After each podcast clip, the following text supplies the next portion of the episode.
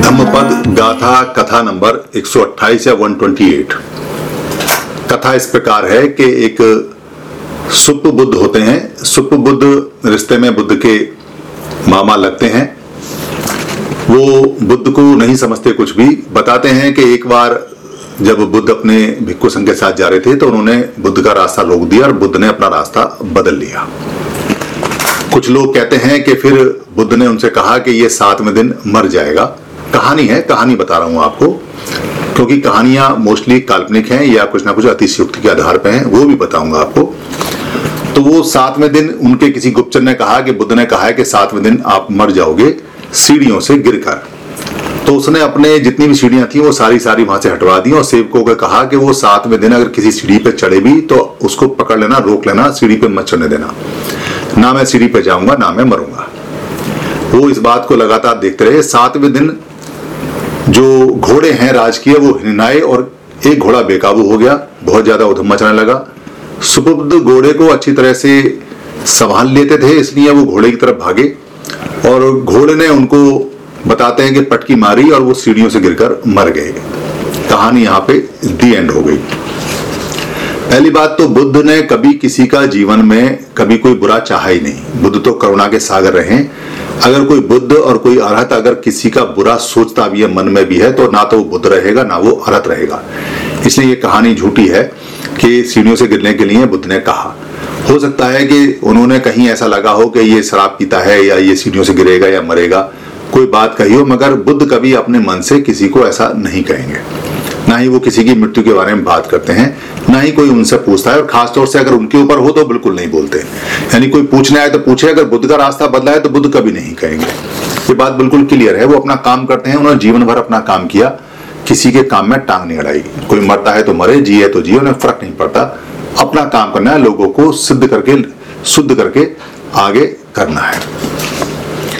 दूसरा सुपुद्ध क्यों उनका रास्ता रोकेंगे और क्या कारण है? खामे खाई कोई किसी का रास्ता क्यों रोकेगा और बुद्ध क्यों उनके रास्ते में आएँगे? क्योंकि बुद्ध का रास्ता अलग होता है और उनका रास्ता अलग होता है। मान भी ले सकते हैं कि अगर रोका हो या ना रोका हो। बात नहीं, मगर यहाँ जो गाथा है, गाथा कुछ और कहती है। गाथा क्या कहती है?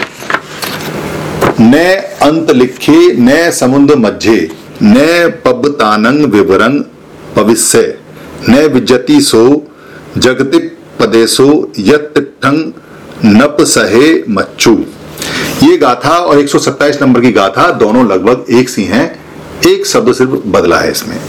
यानी कि ना तो अंतरिक्ष में, ना समुद्र के मध्य यानी बीच में, ना पबतानंग विवरंग भविष्य ना ही किसी पर्वत की दर्रा के बीच में प्रवेश कर कर छुप कर। न विजति सो जगति प्रदेशो, यानी इस जगत के प्रदेश में ऐसी कोई जगह विद्यमान नहीं है। यत नप सहे मच्चू। यत तिथंग नप सहे मच्चू का मतलब है, जिस स्थान पर आपको मृत्यु दबोच ना ले, यानी कि मृत्यु आपको हर जगह दबोच लेगी। ये जो इसमें एक शब्द है, न पसे है, यानी न पे सहे। सहे का मतलब है जैसे असहनीय होता है, असहनीय में से अगर सहनी हटा दें तो यहाँ असहनीय का मतलब है कि वो सहन नहीं हो सकता। यानी कि किसी भी हालत में वो जो से का मतलब होता है, वो होता है बलात् और ज़बरदस्ती।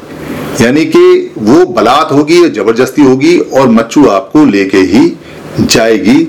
अगर आपने कहीं भी कोई काम ऐसा किया है और आप उसमें छुपना चाहते हैं।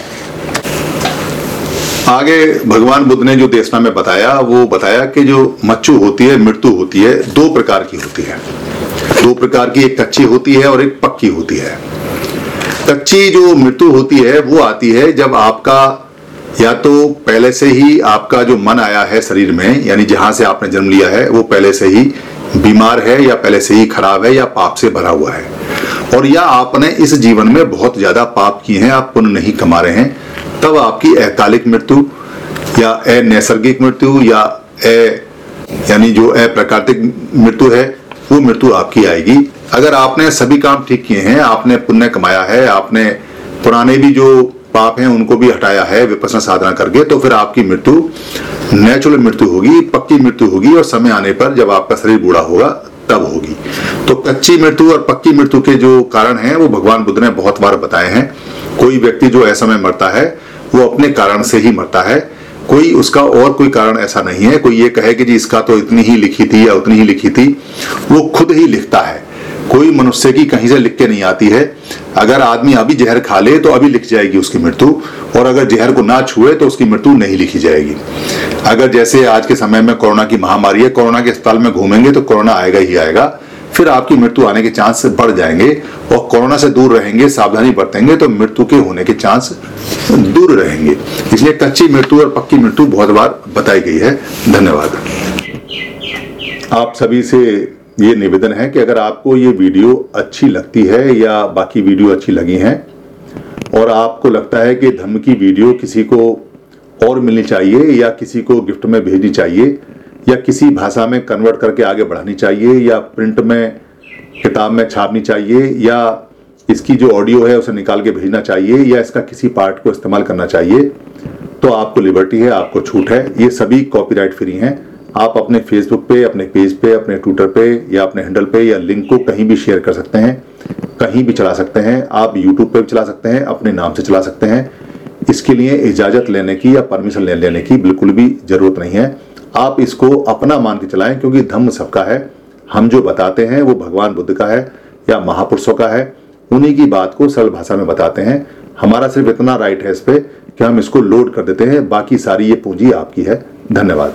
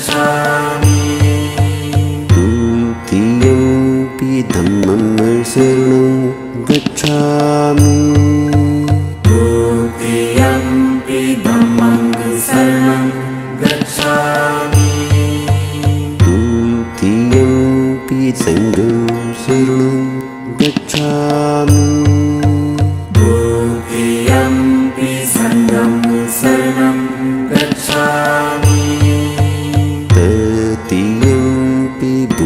मे शरणं गच्छ।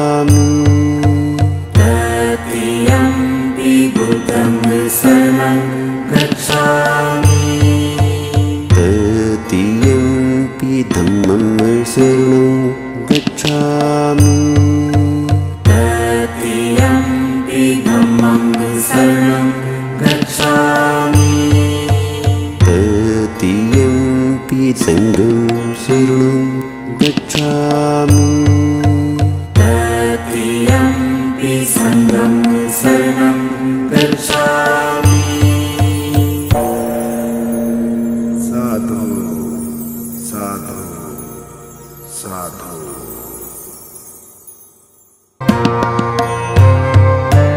Kamesh मिच्छचारविर्मणि सिक्खापदं स्मादयामि कामेषु मिच्छचरविर्मणि सिक्खापदं स्मादयामि Kesin mi çeker